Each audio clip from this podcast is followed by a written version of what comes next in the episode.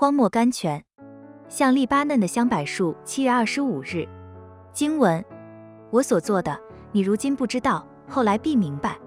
圣经约翰福音十三章七节。我们现在所看见的神的作为，只是局部的一个半完成、半发展的计划。到永生的殿完成的时候，全部工程就要清清楚楚地显露出来。让我们上黎巴嫩山顶去看看，在那里有高大的香柏树，它是同辈的光荣，狂风的对手。夏喜欢对着它微笑，夜喜欢用露珠相视它的叶子，飞鸟喜欢巢居在它的枝干上，疲倦的旅客、流浪的牧童都喜欢在它的荫下栖息，躲避日中的炎热、狂暴的风雨。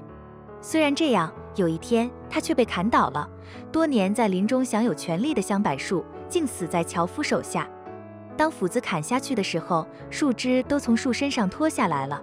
那株高大的香柏树哗啦一声倒在地上了。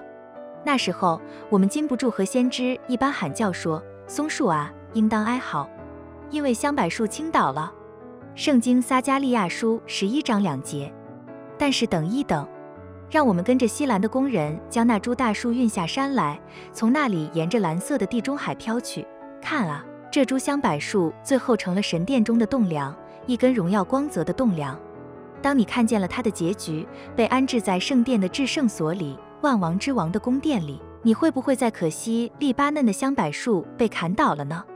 这殿后来的荣耀必大过先前的荣耀。圣经哈该书二章九节。